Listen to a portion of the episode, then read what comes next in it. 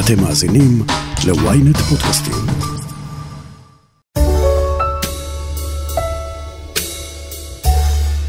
קחו כמה אמיתות לחיים, הנה עליי. הנחליאלי מבשרת בואו של הסתיו. ידוע, נכון? פריחת הדובדבן מבשרת את בואי האביב, ידוע ביפן. ורשימות סוף השנה בעיתונות מבשרות בישראל את בוא השנה החדשה. אז אם כבר עברתם על רשימת השירים הכי מצליחים של 2022, או סדרות הטלוויזיה הבולטות, או חמישה טרנדים לוהטים שעשו לכם את השנה, crop top, ממש לא רק לבנות, הגיע הזמן שנתפנה לרשימה שהיא-היא החיים עצמם. יחד עם כתבי ynet, נחזור אל הקולות שעשו את 2022. אני יואב רבינוביץ', וזאת הכותרת.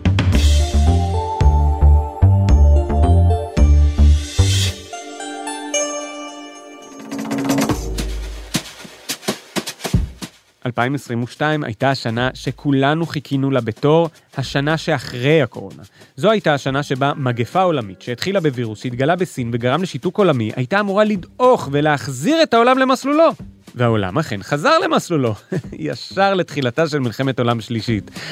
איזה כיף. אבל איזה עוד אירועים היו השנה שיופיעו במיקוד להיסטוריה ב-2072? אולי המחאה באיראן, שהתחילה בתור מחאת החיג'אב?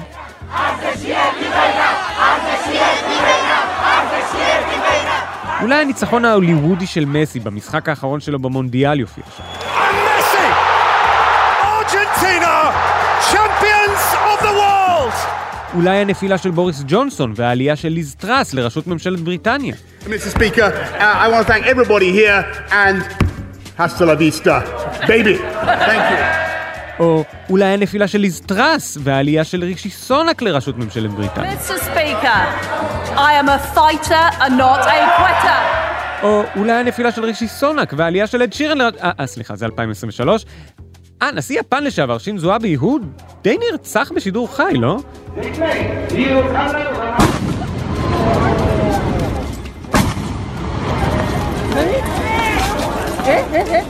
ופה בארץ היה לנו את המבצע השנתי, אתם זוכרים בכלל איך קראו לו? יצאנו היום באופן יזום למבצע עלות השחר מול הג'יהאד האיסלאמי ברצועת עזה. בסך הכל אחרי שנתיים משוגעות הייתה שנה די רגועה.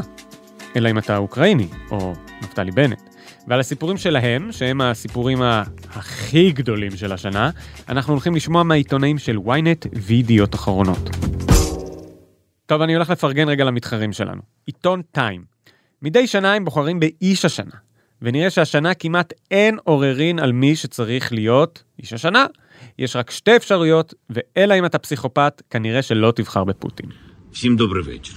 Лідер фракції тут, голова Офісу президента тут, прем'єр-міністр Шмигаль тут, Подоляк тут, президент тут. ולדימיר זלנסקי, האיש שלא החליף חולצה מאז פברואר.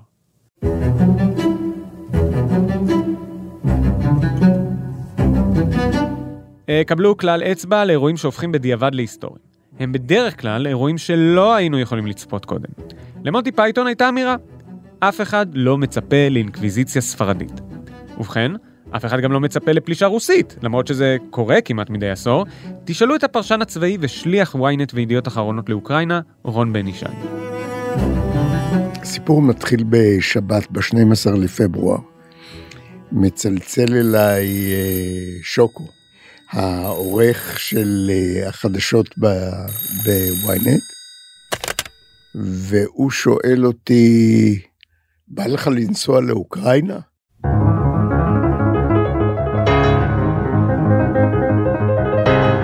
אני לא יודע אם תהיה שם מלחמה, זה נראה כאילו זה המתיחות גוברת, אבל כולם אומרים שלא תהיה מלחמה. אנחנו צריכים מישהו עם עין מנוסה כדי לראות מה הולך לקרות שם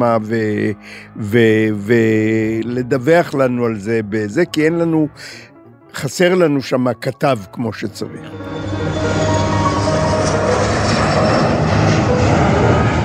בתשע בבוקר למחרת כבר הייתי בקייב. אני ראיתי את ההכרזות של פוטין באותו זמן. פוטין אמר, אנחנו לא הולכים להיכנס למלחמה. אנחנו רק מראים לכם, צוברים צבא על הגבול, אנחנו רק מראים לכם מה יקרה אם אה, אוקראינה תיכנס לנאט"ו, ואני חשבתי כמו 90 אחוז מהעולם המערבי, שפוטין, אה, מה שנקרא, עושה הליכה על הסף. ועושה שרירים כדי שה...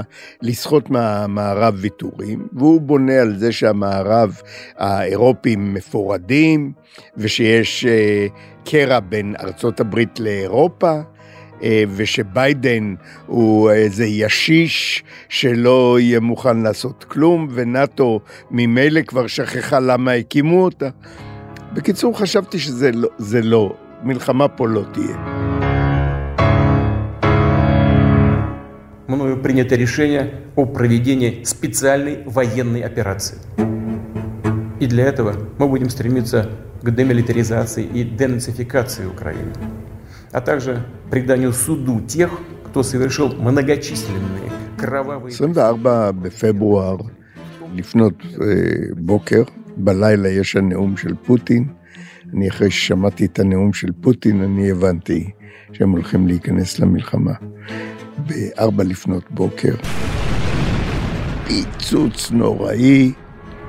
התעוררתי והבנתי שהתחילה המלחמה. דבר ראשון, הרמתי טלפון באמצעות אה, וואטסאפ למערכת, כי הרוסים עשו, אה, ביום קודם הם עשו איזה מתקפת סייבר על מערכת הטלפונים ועל הבנקים. טלפנתי למערכת, אני אומר להם, המלחמה התחילה.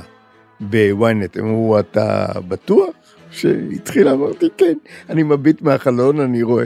בקיצור, ככה התחילה המלחמה. בוקר טוב, שלום, תודה שהצטרפתם אלינו למשדר המיוחד הזה. המלחמה באירופה החלה, כוחות רוסים החלו לפנות בוקר לפלוש אה, לאוקראינה, ואנחנו רוצים לעבור מיד אל הבירה האוקראינית בקייב, שם נמצא שליחנו, רון בן ישי. רון, בוקר טוב. בוקר טוב לך שוקו. הכוחות הרוסיים, כוחות הקרקע הרוסיים עוד לא התחילו לפלוש לקייב. מה שמתבצע... שמונה בבוקר, אני עומד ברחוב הראשי של אה, קייב, ופתאום אני שומע מאחוריי רעש של מסוקים. הרבה מסוקים. אני מסתובב אחורה, אני רואה נחיל של מסוקים. אני אומר לאולפן, תעברו אלינו, אנחנו רואים את הפלישה הרוסית, אבל בינתיים המסוקים הרוסים שבאו מעל הדניפר פנו מערבה ונעלמו לנו. והייתי מה זה מעוצבן מזה. בינתיים אני רואה אנשים רצים להוציא כסף מהכספומטים ולא מקבלים גישה לכספומט. עצבנים, רצים לכספומט אחר. אתה רואה אנשים רצים לכל מיני חנויות לנסות לקנות מצרכים.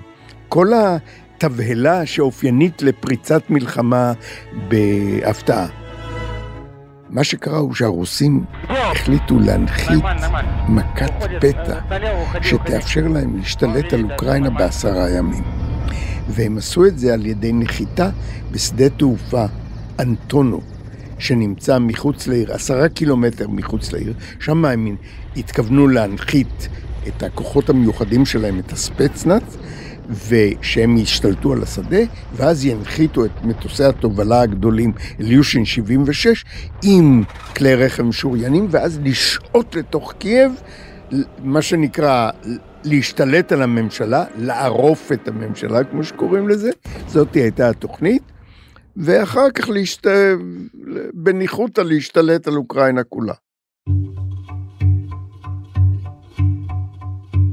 מה שקרה הוא שהאמריקאים נתנו לאוקראינים מידע מוקדם שזה הדבר שהם מתכוננים לעשות, הרוסים, והאוקראינים פשוט ריכזו את כל הארטילריה שלהם.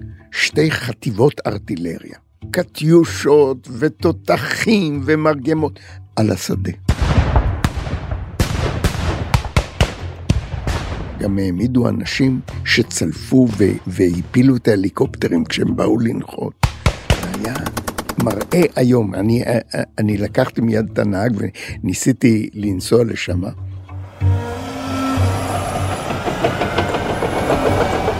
כמה ימים אחרי יצא מבלארוס, מצפון, טור שריון ענק שהיה אמור להתחבר אליהם, והאוקראינים פשוט פוצצו את הגשרים.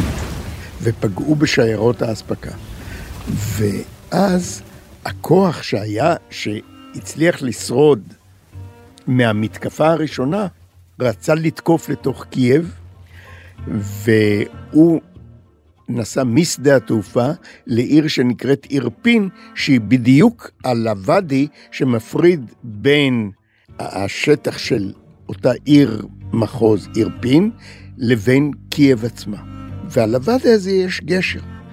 האוקראינים פוצצו אותו. אני ידעתי על קיומו של הגשר, וסיפרו לי גם ששם מתנהלים קרבות, כי הרוסים רצו לצלוח, הוואדי היה די שטוח, אפשר היה לעבור שם. ואני נסעתי לשם. נסעתי עם מתורגמנית, הייתה לי אז מתורגמנית. נסענו איך? לפי קולות הירי, הבנו כשאנחנו מתקרבים, כשאנחנו מגיעים לכ...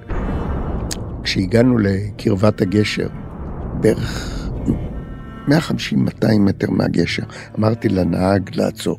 לא נבון היה. ללכת ישר לאזור המופגז עם, עם המכונית. וחשבתי, אני אלך לאט, אנצל כפלי קרקע ואת התעלה כדי להתקרב ולראות מה קורה שם. הייתי כבר ממש על יד הגשר, ראיתי את הגשר, פוצץ פגז, ואחר כך עוד פגז, ועוד זה. מהפגז הראשון, למזלי, כבר סגרתי את הדלת. הוא הטיח אותי בדלת הסגורה. אני לא רוצה לחשוב מה היה אם הדלת הייתה פתוחה, מה היה קורה לנהג ולמתורגמנית. אבל אני הותחתי לדלת ונפלתי לתעלה שלצד הכביש, מה שהציל אותי מהפגזים שבאו אחר כך. כשיצאנו מהתעלה, ראיתי שאנשים שעמדו שם לא רחוק ממני כשיצאתי מהמכונית, משפחה, אבא, אימא ושני ילדים, כולם נהרגו. נהרגו ממש ושכבו, כמה מקאברי זה היה, מתחת לפסל של אה, אנדרטה לחייל האדום הרוסי של הצבא האדום, ששחרר את קייב במלחמת העולם השנייה. פשוט מראה סוריאליסטי. מלבד ההשפעות הגיאופוליטיות של המלחמה, מדובר במלחמה, וזה בדרך כלל כולל אה, זוועות. ומלחמה בסדר גודל מעצמתי טומנת בחובה זוועות בסדר גודל מעצמתי. ומי שיצא לו לחזות בזוועות המלחמה האלה ברמה הכי אנושית שלהן, הוא עיתונאי ידיעות אחרונות והניו יורק טיימס, דוקטור רונן ברגמן. שבע בבוקר אנחנו באחד מהבסיסים הסודיים של הכוחות האוקראינים, באירפין, במעטפת של עיר הלוויין הזאת של, של קייב. הכוחות מתארגנים, אנחנו רואים, יוצאים צפון מערבה לכיוון בוצ'ה, קודם כל עושים סריקה של הבתים, לראות שלא נשארו אה, חיילים. בוצ'ה הייתה כבושה כחודש ימים על ידי הרוסים. ואת הרמזים למה אנחנו נפגוש שם כבר ראינו בחלקים שהיו כבושים של אירפין ושוחררו על ידי הכוחות האוקראינים שאנחנו הצטרפנו אליהם. אנחנו uh, בכניסה לאירפין ובוצ'ה, זה איש אחד, קשיש, שפשוט נסע על האופניים שלו, וירו בו. העמדה הרוסית שם, פשוט ירו בו. מסתכל על אופניים, והם רצחו אותו. הרס מוחלט וצחנה של מוות, וגופות שמוטלות ברחוב, ואנשים שאוספים את הגופות ואפילו לא יודעים של מי זה, אז השוטר שם, לוקח פתק קטן מאיזה פנקס, כותב איפה אספו את הגופה, ובאים אנשים עם סינרים ענקיים ככה מרובבים בדם, נכנסים לתוך שקית, דוחפים את הפתק פנימה, זורקים לתוך ו... אני מצלם, מה אתה חושב שאתה מצלם את זה? שכונת וילות. לא נשאר פה כלום. זה פשוט לא ייאמן. כמה הרס, כמה מוות. בשביל מה? אנחנו בישראל, אנחנו רואים לפעמים בית הרוס מטיל, אבל שכונות שלמות, הרס מוחלט, אתה מבין את הכמות האש שהייתה כאן, הקרבות שהתנהלו כאן מבית לבית, מרחוב לרחוב. אנחנו באמצע בוצ'ה, ותראו את השדרה בלתי נגמרת. תראו, לדבר הזה סוף. הולכים בתוך שדה קרב. נכנסנו למפקדה של הרוסים. זמן קצר אחרי שהם יצאו, היינו עם uh, ניקולאי, קצין לשעבר בגבעתי, שהיום הוא קצין בקומנדו, והתלווינו אליו. ואנחנו קודם כל רואים שם מקום מטונף ומסריח, ובכל מקום אלכוהול. הרוסים שתו. ואתה אומר, איזה, זה לא צבא שצועד על קיבתו, זה צועד על כוסו, ואתה אומר שהאלכוהול היה בכלל גלוי, אז זה אומר שהמפקדים גם שתו איתם. ובמרתף ראינו את הסימנים של הגרירות של הדם, שגררו שם הגופות ממקום למקום, ובחוץ את הבגדים ספוגי הדם, ואתה רואה את הסימנים של ההוצאות להורג. הם עצרו שם אנשים, וירו בהם ממש לפני שהם אה, נסוגו. ואז אנחנו מגיעים לכנסיית טנדרי פרבוזבני. אנחנו נמצאים ליד כנסיית אנדרה פרבוזבני בכניסה לבוצ'ה. כאן אתמול נמצא אה, קבר האחים הזה. של... שם קבר אחים של 64 גופות מילי שהוציאו משם. נשים, גברים, ילדים, חלקם עם ידיים כפותים מאחורי הגב. אני, סליחה על השאלה הבנאלית, אבל ניקולאי, מה, אתה רואה את זה, זה העם שלך, מה אתה חושב? אני חושב שהם, שהם נאצים, מה אפשר לחשוב? הם עוצרים מישהו אחרי שהם צריכים לעזוב, הם לא יכולים לקחת את האנשים האלה איתם, אז הם מחסלים אותם, וקוברים אותם על מנת להסתיר את זה. כן. מבחינתי הרגע הכי קשה היה בשכונת בוצ'ה החדשה, נובה בוצ'ה.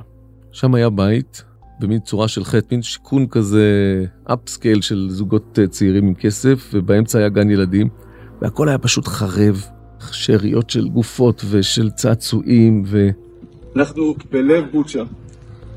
בגן ילדים, כל משחקי בילדים באמצע שלו, פגיעה ישירה כאן באמצע. אין לנו נתונים כרגע על כמה נהרגו ככה, אבל הרבה אנשים באמצע חיים מהתופס. תראו, צעצועים, בגדים.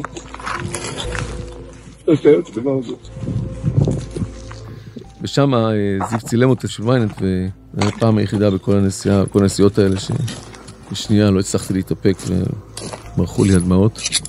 וכשראינו את זה, זיו נתן לזה את הכותרת. הוא אמר, זה פשעים נגד האנושות. ואמרתי לו, זיו, אתה יודע, בוא, תצלם היד הזאת, יד, יד אדם, שנחשפה בתוך הבור הזה, לידה, כמובן הגופה מתחת, אבל את היד רואים. ובואו נציע לנטע לבני, העורך הראשי של ידיעות אחרונות, שמחר ככה ייראה העמוד הראשון. תמונה של היד בתוך קבר האחים, והכותרת, במו עינינו ראינו, פשעים נגד האנושות.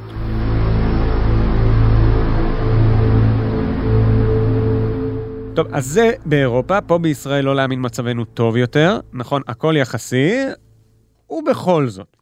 ממשלת לפיד-פנט התפרקה, ממשלת נתניהו אמורה לפחות לקום, וגם בבריטניה היה מעבר של השלטון אחרי כ-70 שנה וחמש עונות בנטפליקס.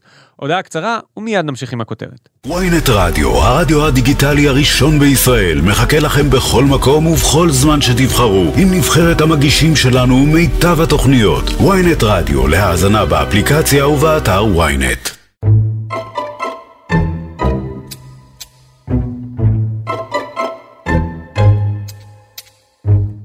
בחזרה לדמוקרטיה היחידה במזרח התיכון. כאן בישראל, שנת 2022 הייתה בסימן פירוק ממשלת לפיד-בנט, בחירות חמישיות בשלוש שנים, הקמתה של ממשלת ימין, וסיום הפלונטר הפוליטי. כלומר, לפחות עד סוף השנה. הממשלה אמורה להיות מוכרזת בחמישי, השנה תסתיים בשבת, אני מקווה שאני עדיין אוכל לעמוד מאחורי המשפט הזה ביום ראשון. וגם כשאתה כתב פרלמנטרי, בסופו של דבר, הפוליטיקה הישראלית יכולה לעלות על כל דמיון. השנה של מורן אזולאי, הכתבת הפוליטית של ynet, הייתה די משוגעת. במיוחד אחרי שהמשבר הפוליטי התחיל בגלל פיתה. זו הייתה שנה דרמטית בהרבה מובנים. תוצאות הבחירות של הסבב הקודם, 2021, סימנו מצד אחד את התיקו הרגיל, בין גוש נתניהו לבין הגוש אה, שחוסם את נתניהו, אבל אז הוטלה פצצה. הקמנו ממשלה כי ידענו שזה או בחירות חמישיות, שישיות ושביעיות, או להקים ממשלה עם אנשים עם דעות מאוד מאוד שונות משלנו. אני איש ימין, יש בממשלה אנשי שמאל, יש לנו דעות שונות לגמרי. אבל אתם יודעים מה גיליתי? גם אנשים עם דעות שונות, מאוד, אוהבים אהבה עמוקה את מדינת ישראל ואת הארץ הזאת. בחסות מעברים של אנשי ימין, דוגמת נפתלי בנט, איילת שקד, גדעון סער, זאב אלקין, אה, ועוד קודם, אביגדור ליברמן לגוש השני, התאפשר למעשה, למעשה מהלך יוצא דופן. של הקמת ממשלה ללא המפלגה הגדולה ביותר בכנסת, זו שאחזה בשלטון אה, שנים ארוכות, אני מדברת כמובן על הליכוד. בנט אה, למעשה חצה את הקווים, נתן את אה, שישת אה, המנדטים שלו ללפיד, ויחד הם הקימו ממשלה פריטטית שיצאה לדרך וחוללה בכנסת, הייתי אומרת, מחזה נדיר. אנחנו מציינים היום שנה לכינון ממשלת ההצלה הלאומית. נדמה לי שכל מי שישר עם עצמו יודע שזו ממשלה מהטובות שידעה המדינה, הנשענת על קואליציה מהקשות שידעה הכנסת. סביב שולחן ממשלה אחד יושבים אנשי ימין אידיאולוגי אה, שמוכרים לנו אה, מהקצה של אה, האידיאולוגיה הימנית, לצד מפלגות שמאל מאוד מאוד מובהקות, דוגמת מרץ. המחזה הזה, עד לאותו רגע, צריך להגיד, היה בגדר מדע בדיוני. אף אחד מאיתנו לא חושב שהוא יכול בכלל להתממש. זאת מציאות. השאלה היא לא מה זהות המדינה, אלא מהו, מה מעמדו. של האזרח הערבי ושל החברה הערבית במדינת ישראל היהודית. בישיבת ראשי הקואליציה, דיברנו על ההרכב הממשלתי, בישיבת ראשי הקואליציה, נכח מנסור עבאס, שהפך גם לציר משמעותי בקואליציה היוצאת, גם לשחקן הכי מדובר לדעתי בשנה החולפת אה, בפוליטיקה הישראלית. ויחד הם הקימו ממשלה עם שאיפות אה, גדולות וגם כוונות טובות הייתי אומרת, אה, אבל ערימה של בעיות גם בשלבי הביצוע וגם אה, בפערים שהתחילו ככה לצוץ לאורך הקדנציה הזו. הלחץ הציבורי כמובן משמאל ומימין אה, החל בהדרגה לחלחל אל חברי הקואליציה החדשה. וכל אחד ישלח הודעה לאיילת ויכתוב לה, איילת, תעצרי את זה, אל תתני יד לממשלת שמאל. תוציאו את הטלפונים. ביקורת נוקבת, הפגנות, מסרים קשים, רשתות חברתיות שפשוט לא נתנו לנבחרים אה, מנוח. ראשון היה זה עמיחי שיקלי שהכריז, אני לא אקח חלק אה, בממשלה הזאת. ואחריו הראתה סימני שבירה גם עידית סילמן, שהייתה יושבת ראש הקואליציה, לא פחות ולא יותר. אני מתייחסת אליך בכבוד. אל תקרא לי ילדה קטנה, אני לא ילדה קטנה. לא, אתה לא תקרא לי ילדה קטנה, אני לא ילדה קטנה. תודה רבה, חבר הכנסת פרוש. בבקשה. יש כאן סדר דוברים ונועה אחראית על הסדר. נועה אחראית על הסדר? אף אחד שם לא זיהה את סימני המצוקה שהיא אה, ככה שידרה לאורך זמן, ויהיו שיגידו שהיא אה, מראש אה, חיפשה לעצמה נתיבים ואולי אופק פוליטי. בשורה התחתונה אף אחד לא באמת התעסק בה, ואז הגיע הרגע שעידית סילמן מפילה פצצה ובעצם פורשת מהקואליציה. כי כאן יש כאן איזושהי חצייה של קו אדום, ואני מודיעה כאן מעל כל במה של ועדת הבריאות, שבמשמרת שלי זה לא יהיה, וזה בנפשי. זה הכל. אה, ואנחנו לא נוכל לקחת חלק במציאות שכזו. מהרגע הזה למעשה מגדל הקלפים הזה קורס. הלחץ על חבר נוסף של מפלגת ימינה, ניר אורבך, אה, גובר בצורה מאוד מאוד קשה ולא משאיר סיכוי לממשלה היוצאת.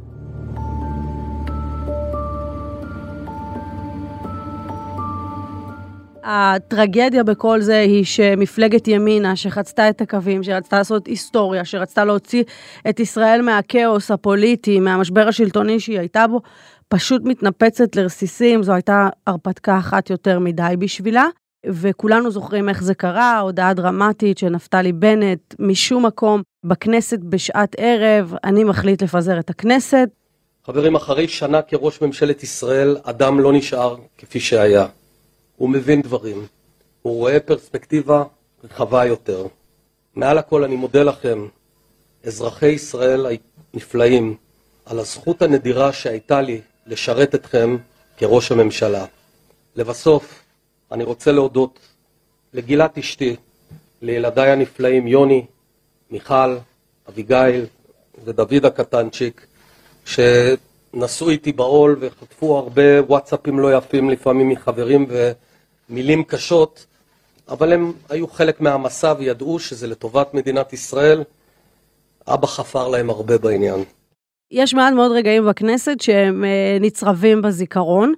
הרגע הזה שבו אה, בנט, האיש שמבחינתו עשה היסטוריה, משום שהוא עזב את הבייס הפוליטי, משום שהוא ניסה לעשות אה, מהלך שבאמת אה, הדהים את כולם, מכנס מסיבת עיתונאים, לראות שם גם את איילת שקד וגם את אה, שירלי פינטו וגם את כל אה, חברי ימין, היועצים, עוזרים, פשוט עומדים שם ומזילים דמעות. זה רגע שהוא יוצא דופן. אפשר להתחבר למהלכים של בנט, אפשר לא להתחבר למהלכים, אפשר להסכים איתו, אפשר לא להסכים איתו. ברמה האנושית, כנסת ישראל לא מספקת הרבה רגעים אנושיים כמו הרגע הזה, שאתה פשוט מבין שמדובר בסיפור על חיים של אנשים. היום מתחילה מערכת הבחירות. יש לנו פחות משבועיים להחליט לאן מדינת ישראל הולכת. האם היא חוזרת אחורה לפוליטיקה מושחתת, אלימה וחסרת אחריות, או שאנחנו בוחרים בעתיד של הילדים שלנו. אני מתכוון להקים ממשלה חזקה, לאומית חזקה, יציבה. אני חושב שהרוחות השתנו, אני מרגיש את זה, ואנחנו מאוד מאוד בטוחים ביכולת שלנו לנצח בבחירות האלה. ואז הולכים למערכת בחירות, ולאורך מערכת הבחירות יש מי שאומר, אפקט המטוטלת ייתן את אותותיו כאן, הציבור הישראלי נקעה נפשו מחוסר יציבות, נקעה נפשו אה, אפילו מהזדמנויות שנתנו אה, לכל מיני רעיונות לא הומוגנים. אה, זה פשוט, אני חושבת שהציבור הישראלי ראה איך הצ'אנס שניתן לצד השני, לא מספיק בשל. זאת אומרת, הרעיון לא מספיק בשל. הגיעו אנשים, קיבלו את הזדמנות חייהם, מרץ אחרי הרבה שנים במדבר הפוליטי, רע"מ, אה, אחרי שאיש לא חשב שהם ישבו במוקדי קבלת ההחלטות, עם יד על אה, שלטר של ברז כלכלי. תודה רבה לכם, תודה רבה. אני מבקש לומר בשמי ובשם שרה אנחנו באמת אוהבים אתכם, מכל הלב, מעומק הלב, מתוך הנשמה. תודה רבה לכם. אני מבקש לומר לחבריי וחברותיי... אה, הדבר הזה באמת אה, הוביל לאפקט מטוטלת, לכך שנתניהו כנגד כל הסיכויים חוזר לשלטון, ולא רק שהוא חוזר לשלטון, הוא חוזר עם הגוש שלו, ללא צורך בבני גנץ, ללא צורך אה, בשחקנים אחרים אה, מהגוש, ובעצם יוצא להרפתקה מסוג חדש. אה, שותפיו הפוליטיים, צריך להגיד, יאתגרו אותו יום-יום, להגיד שזה יהיה הדבר המושלם שיוציא אותנו מחוסר רציבות השלטונית, אני לא יודעת להגיד, אבל ימים יגידו. אנחנו עוברים שוב לאירופה, אבל לא לאיחוד האירופי. אחרי 70 שנות מלוכה, הארכיטיפ האולטימטיבי שעולה לנו בראש כשאנחנו חושבים על המילה מלכה, או כתר, או אני לא סובלת את אימא של בעלי, הלכה לעולמה. המלכה אליזבת מתה. This is BBC News from London. Buckingham Palace has announced the death of Her Majesty Queen Elizabeth II. In a statement, the palace said the Queen died peacefully at Balmoral this afternoon. ענבל חננאל, ראש דסק חו"ל ורויאלס בפי פלוס, לקחה קשה את הפרידה מהמלכה.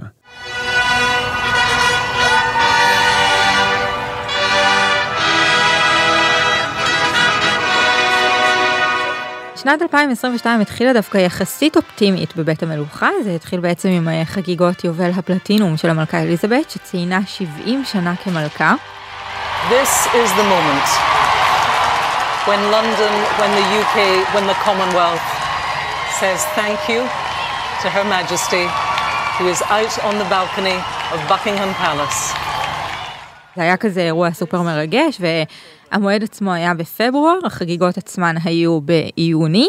בריטניה הייתה בטירוף שלה, הכל היה שם בגדול ובענק, ואפילו זכינו לראות כל מיני הצצות של המלכה אליזבת, שכאילו באמת בשנה האחרונה לא כזה ראו אותה. Uh, we're going to interrupt that programme because we have heard in the last few minutes that Buckingham Palace has confirmed that the Queen has today tested positive for COVID-19.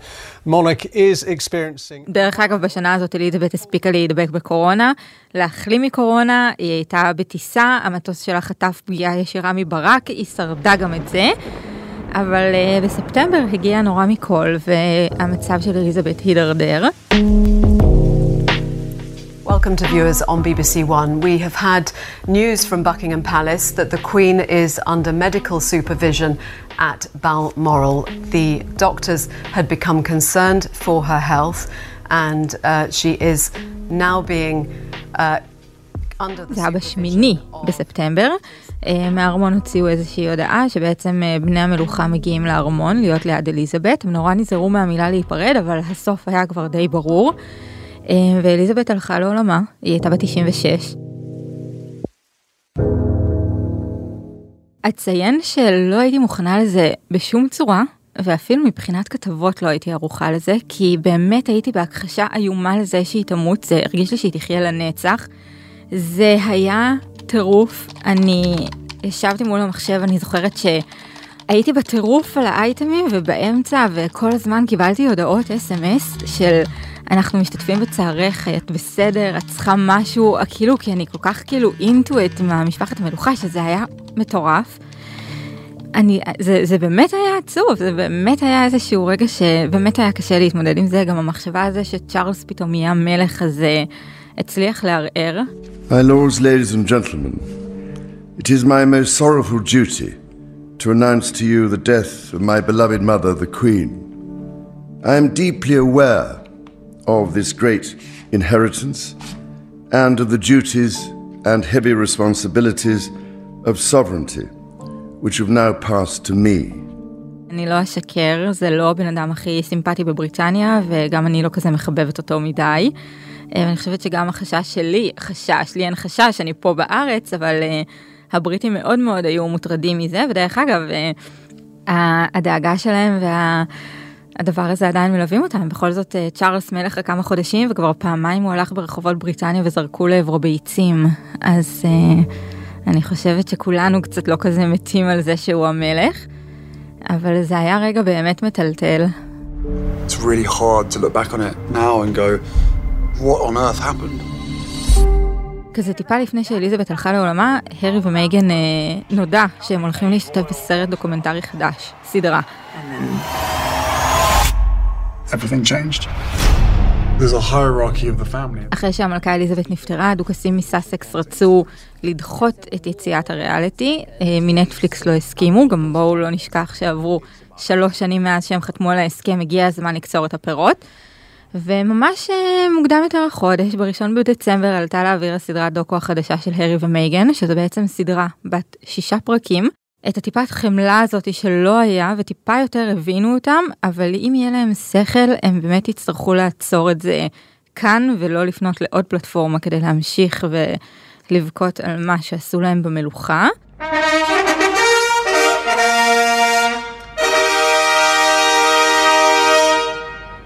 the crown of the United Kingdom of Great Britain and Northern Ireland is solely come to the Prince Charles Philip Arthur George.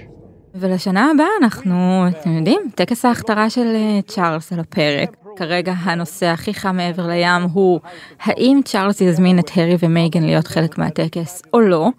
אחרי הדוקו ריאליטי הדעות חצויות, יש כאלה שאומרים שהוא כן יזמין, יש כאלה שאומרים שאין סיכוי. ובוא נראה מה עוד מצפה לנו. Three cheers for his majesty the king! היפ היפ! היפ היפ! היפ היפ!